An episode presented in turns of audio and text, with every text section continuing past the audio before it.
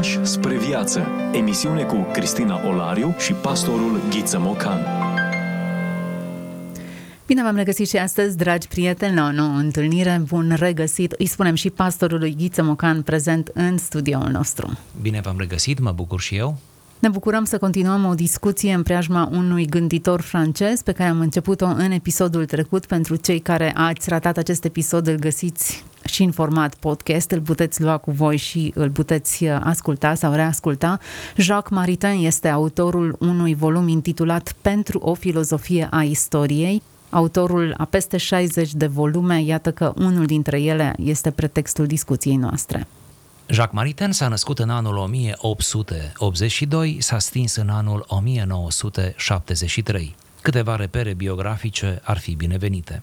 S-a născut la Paris, părinți intelectuali, studiază la liceul Henric al IV-lea, un, un liceu de prestigiu, și la Sorbona, unde își pregătește apoi o licență în filozofie și o licență în științele naturale. Foarte interesant cum încă din perioada universitară acest mare gânditor creștin uh, se așează confortabil pe ambele paliere ale cunoașterii, filozofie, științe naturale. Influențat într-un mod special de Spinoza și, sigur, deloc întâmplător, a fost crescut în uh, în, uh, într-o confesiune protestantă, adică în crezul acesta protestant, și după aceea studiază la Sorbona, este atras în prima fază de profesorii care susțineau că doar știința și mai ales științele naturii pot rezolva problemele omului, probleme de viață și de moarte, adică sub influența pozitivismului secolului XIX, a acelui elogiu adus științei, Însă acolo se întâlnește cu Raisa, care îi va deveni soție puțin mai târziu, se înfiripă sentimente între ei, această Raisa este o studentă rusă de origine evreiască și uh, ea, precum el, uh, se afla în căutarea adevărului. Amândoi, în același ritm, am putea spune, sunt dezamăgiți de scientismul Sorbonei. Acesta e un detaliu pe care merită să-l ținem minte. Deci ei sunt dezamăgiți de, de această prevalență a științei în raport cu spiritul în condițiile în care cunoșteau bine despre ce este vorba. Pe acest fond încep să participe la prelegerile filozofului Henri Bergson, un filozof altfel diferit, de la acesta ajung să-și dea seama de nevoia lor de absolut, iar în anul 1906, la doi ani după căsătorie, se convertesc la catolicism. Studiază biologia la Heidelberg, apoi studiază tomismul la Paris și în 1913 începe să predea la Institutul Catolic, ocupând funcția de profesor de filozofie modernă până în anul 1939. Din 1932 a predat anual la un institut, Institutul Pontifical de Studii Medievale din Toronto, și a fost profesor invitat la Princeton în 41-42 și Columbia tot în 41-44. S-a întors ca profesor de filozofie la Princeton între 48 și 60, iată, decenii, câteva decenii bune de activitate academică, după care, după ce a servit ca ambasador francez la Vatican între 45 și 48. În anul 1952, pe când avea 70 de ani, Maritain s-a retras de la Princeton, dar a continuat să conferențieze ca profesor emerit. Un eveniment în familia lărgită va produce o schimbare în viața marelui profesor. E vorba de moartea cumnatei sale, sora Raisei, Vera, la Princeton, decembrie 1959, moment în care Maritain se reîntoarce în Franța. În noiembrie 1960 s-a stins Raisa, soția lui, iar el s-a mutat la Toulouse, unde a decis să trăiască restul vieții într-un ordin religios catolic, cunoscut ca și frații mici ai lui Isus. Ei bine, în anul 1960 intră pe deplin în ordinul monahal mai sus amintit, iar la 28 aprilie 1973 se stinge. Acest mare gânditor ne-a lăsat, cum deja se spunea, peste 60 de lucrări, vreo 10 dintre ele există deja în limba română, în traducere bună, în prezentare grafică excelentă. Prin urmare, un filozof al religiei, un apărător al creștinismului de pe poziții laice, care merită tot respectul și care, senzația mea este că în România este parcă prea puțin cunoscut. Așadar, ne-am gândit să îl facem noi cunoscut prin intermediul scrierilor sale. Noi am ales unul din aceste volume. Este vorba de O filozofie a istoriei de Jacques Maritain, pe care ne propunem uh, să o aducem în discuție. Câteva fragmente, unul l-am abordat în episodul trecut, acum ne oprim asupra unui alt fragment. Acest fragment l-am putea intitula Împărăția și istoria, tocmai pentru că analizează într-un mod profund și realist în același timp această frumoasă realitate a împărăției lui Dumnezeu în bătălia ei necontenită cu împărăția celui rău. Această temă, cum spuneam și săptămâna trecută, e o temă care apare recurent în scrierile lui Jacques Maritain. Într-un sens, împărăția lui Dumnezeu a venit deja sub forma bisericii sau a trupului mistic al lui Hristos, care este, așa cum am văzut, împărăția în stare de peregrinare și răstignire. În alt sens, împărăția lui Dumnezeu trebuie să vină, și anume în ceea ce privește împlinirea sa în Ierusalimul de slavă, biserica triumfătoare și în lumea învierii. În raport cu acest al doilea sens, trebuie să tratăm noi problema împărăției lui Dumnezeu pe pământ sau a realizării Evangheliei pe pământ. După părerea mea, spune Jacques Maritain, există trei tipuri de eroare în această chestiune. Există iluzia antropocratică, potrivit căreia omul însuși și omul singur, adică ă, fie puterea științei și a rațiunii umane, fie mișcarea în sine a istoriei umane, deci omul însuși poartă răspunderea aducerii în ființă a împărăției lui Dumnezeu aici jos. Există și iluzia satanocratică, potrivit căreia lumea este complet abandonată în mâna diavolului, neputând spera la niciun fel de progres veritabil sau de realizare a Evangheliei, oricât de imperfectă în ordinea noastră sociotemporală sau politică, concepție care nu e lipsită de un anumit impact în lumea protestantă și nici în lumea ortodoxă. Și există, în fine, iluzia teocratică, aceea care ar transforma lumea hic mundus, lumea noastră istorică și cetatea sociotemporală și politică în împărăția lui Dumnezeu. Realizarea Evangheliei în viața temporală, la care creștinii trebuie să spere și să năzuiască, va fi întotdeauna, într-un fel sau altul, deficientă și zădărnicită. Lumea aceasta nu va fi niciodată reconciliată pe deplin cu Hristos în cadrul istoriei nu vom avea niciodată împărăția lui Dumnezeu în cadrul istoriei temporale. Acesta e un motiv în plus să năzuim către ea, dar știm că ea nu va apărea înainte de sfârșitul istoriei. Creștinul nu poate găsi odihnă câtă vreme dreptatea și iubirea nu stăpânesc peste viețile oamenilor și întrucât pretențiile lor nu vor fi niciodată pe de-a întregul satisfăcute în cadrul istoriei, creștinul nu va avea prin urmare niciodată o dihnă în cadrul istoriei, iar asta este absolut propriu condiției sale. Niciodată creștinii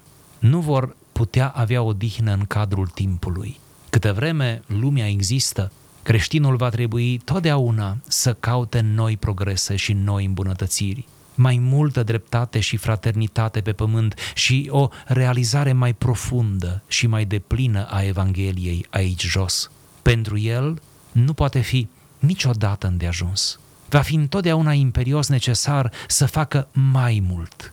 Așa cum creștinii trebuie să, să-și dea fără încetare silințele, fiecare în propria sa viață individuală pentru salvarea veșnică a sufletului lor și a lumii, tot astfel ei trebuie, în succesiunea viacurilor, să-și dea fără încetare silințele, să îngrijească și să realizeze din ce în ce mai bine în lumea aceasta speranța terestră a oamenilor în Evanghelie. Suntem ce consumăm. Hrănește-ți mintea cu adevărul ca să trăiești autentic. Asculți emisiunea Pași spre viață cu Cristina Olariu.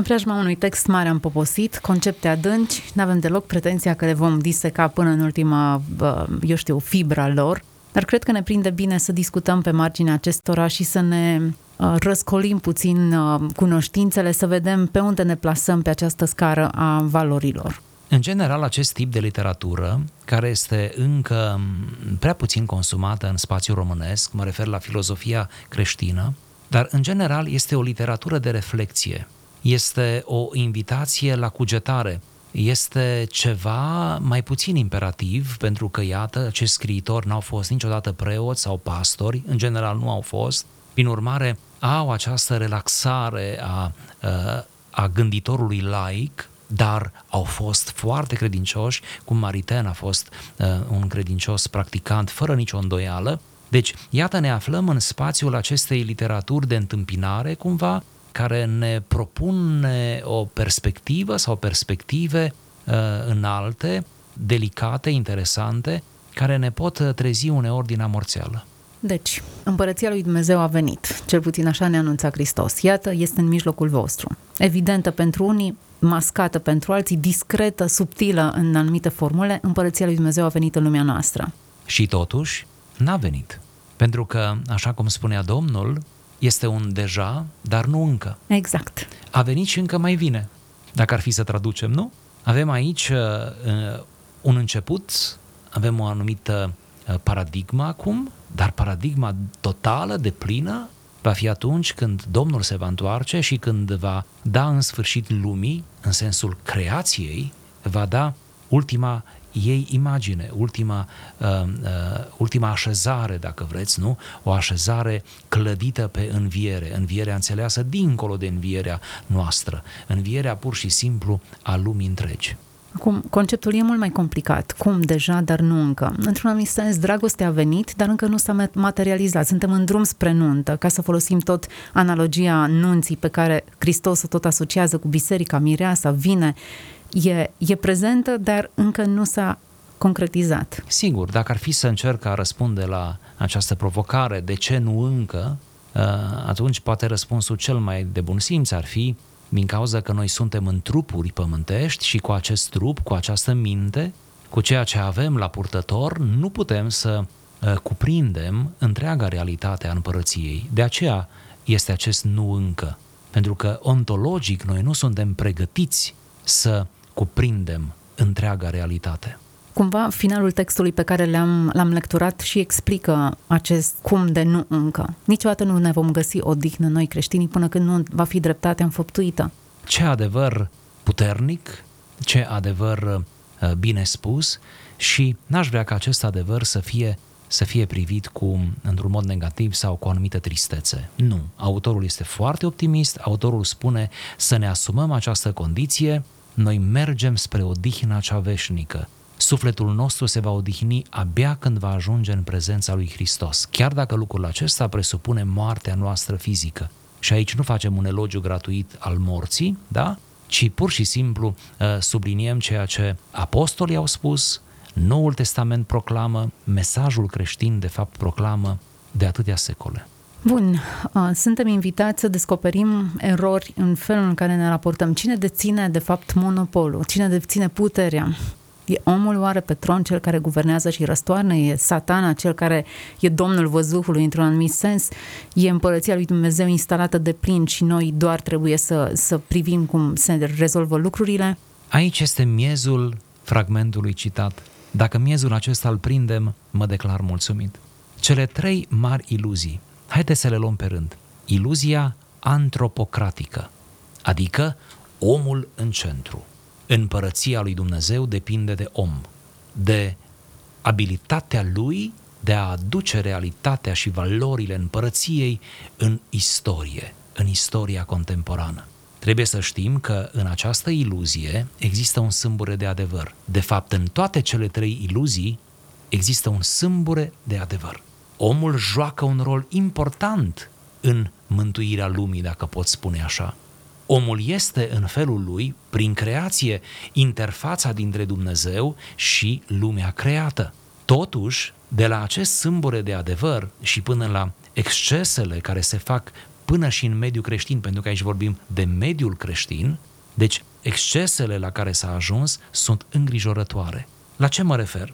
Dacă vom cultiva această iluzie, dacă vom duce iluzia antropocratică dincolo de normalitatea ei, de granițe, noi vom ajunge uh, să cultivăm un umanism creștin.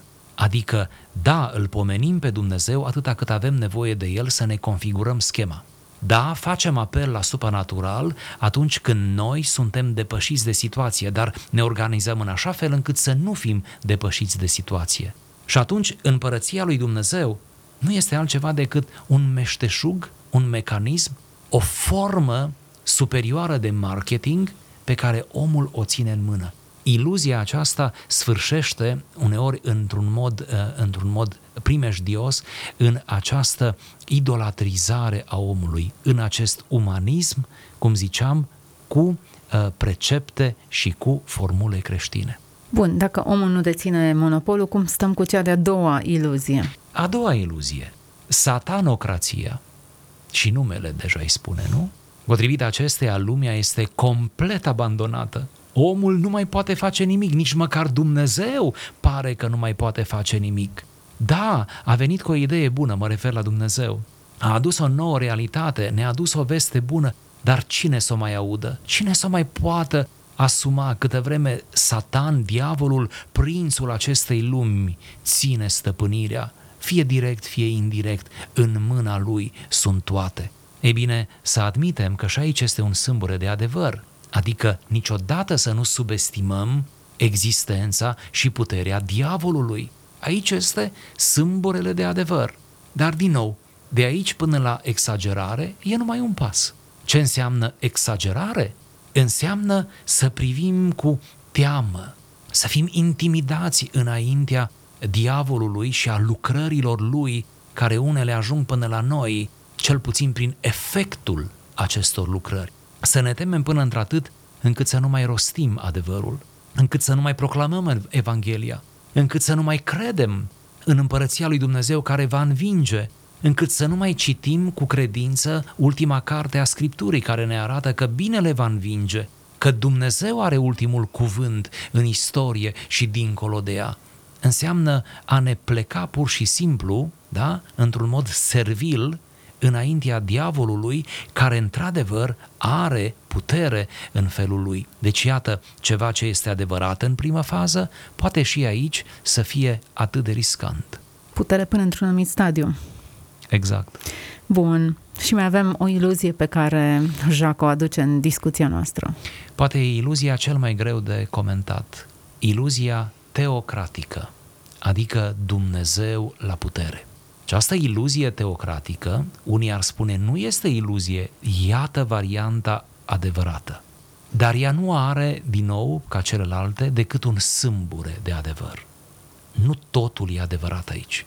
Sâmburile de adevăr este acesta. Dumnezeu există și nu se va da bătut, ci va continua să-și manifeste prezența în istorie până la capătul ei și dincolo de ea. Însă, de la acest sâmbure de adevăr se poate ajunge la o formă de fanatism religios creștin, care nu poate să aducă decât deservicii și care de fapt ne strică într-un fel perspectiva corectă ce ar trebui să o avem. Adică, mă refer la a scoate din ecuație, pe de o parte, omul, care nu se mai vede în această interpretare, și ar scoate chiar și pe diavolul din ecuație. Cumva omul pare a nu mai avea nimic de făcut, iar diavolul pare a fi complet anihilat. Ori este o eroare dublă. Pe de o parte, omul încă trebuie să facă ceva, el este agentul mântuitor în creație, de altă parte, diavolul încă are putere și uneori vedem că are putere mare. Deci, iluzia aceasta teocratică, atât de bine subliniată de autor, de Maritain, uh, este de fapt un semnal de alarmă pentru credincioși sinceri, pentru oamenii care se bizuie pe Dumnezeu, care au o relație în orizontul credinței cu Dumnezeu. Nu cumva să fim atât de teocratici încât să rămânem nepăsători și naivi. Nepăsători adică să scoatem omul din ecuație implicit pe noi și naivi să credem că puterea diavolului a fost deja anihilată și să ne trezim cu surprize. Bun, sensibile conceptele și bineînțeles că putem discuta mult pe marginea lor și să aducem argumente pe aici, pe acolo, de unde și până unde să le apucăm. Diavolul îi promitea Mântuitorului stăpânire peste întreaga lume dacă îi se închină. Nu știm dacă avea sau nu avea întreaga lume așa cum i-a promis, pentru că diavolul este mincinos și putea să-i promită orice, dar și-a permis să promită în acel moment toată lumea. Da, uh, și într-un anumit fel avea întreaga lume, cumva în uh, subtext, uh, acea afirmație a diavolului subliniază puterea pe care el o are și nicio clipă să nu o subestimăm. Asta nu o spun ca să ne temem, ca să intrăm în panică, dar nici să fim naivi. Pe naivitatea noastră, diavolul poate să, să cultive tot felul de atitudini nepotrivite. Pe de altă parte, Domnul uh, spune în câteva episoade că lui este tot pământul, dacă ar fi foame nu și-ar lua el, până la urmă totul este creația lui, totul e la cheremul lui, dacă ne amintim episodul cu Iov, până și diavolul și-a cerut voie ce să facă și cum să facă. Da, suveranitatea lui Dumnezeu în același timp este certă, Dumnezeu este suveran, diavolul este doar puternic sau Dumnezeu este atot puternic, diavolul este doar puternic, deci uh, să nu confundăm lucrurile, fără îndoială între diavol și Dumnezeu există o diferență ontologică. Dumnezeu este creatorul, totuși uh, diavolul este o ființă creată. Nici o clipă să nu uităm asta, e o diferență de grad, să zic așa. Este clar că nu vorbim de uh, entități egale.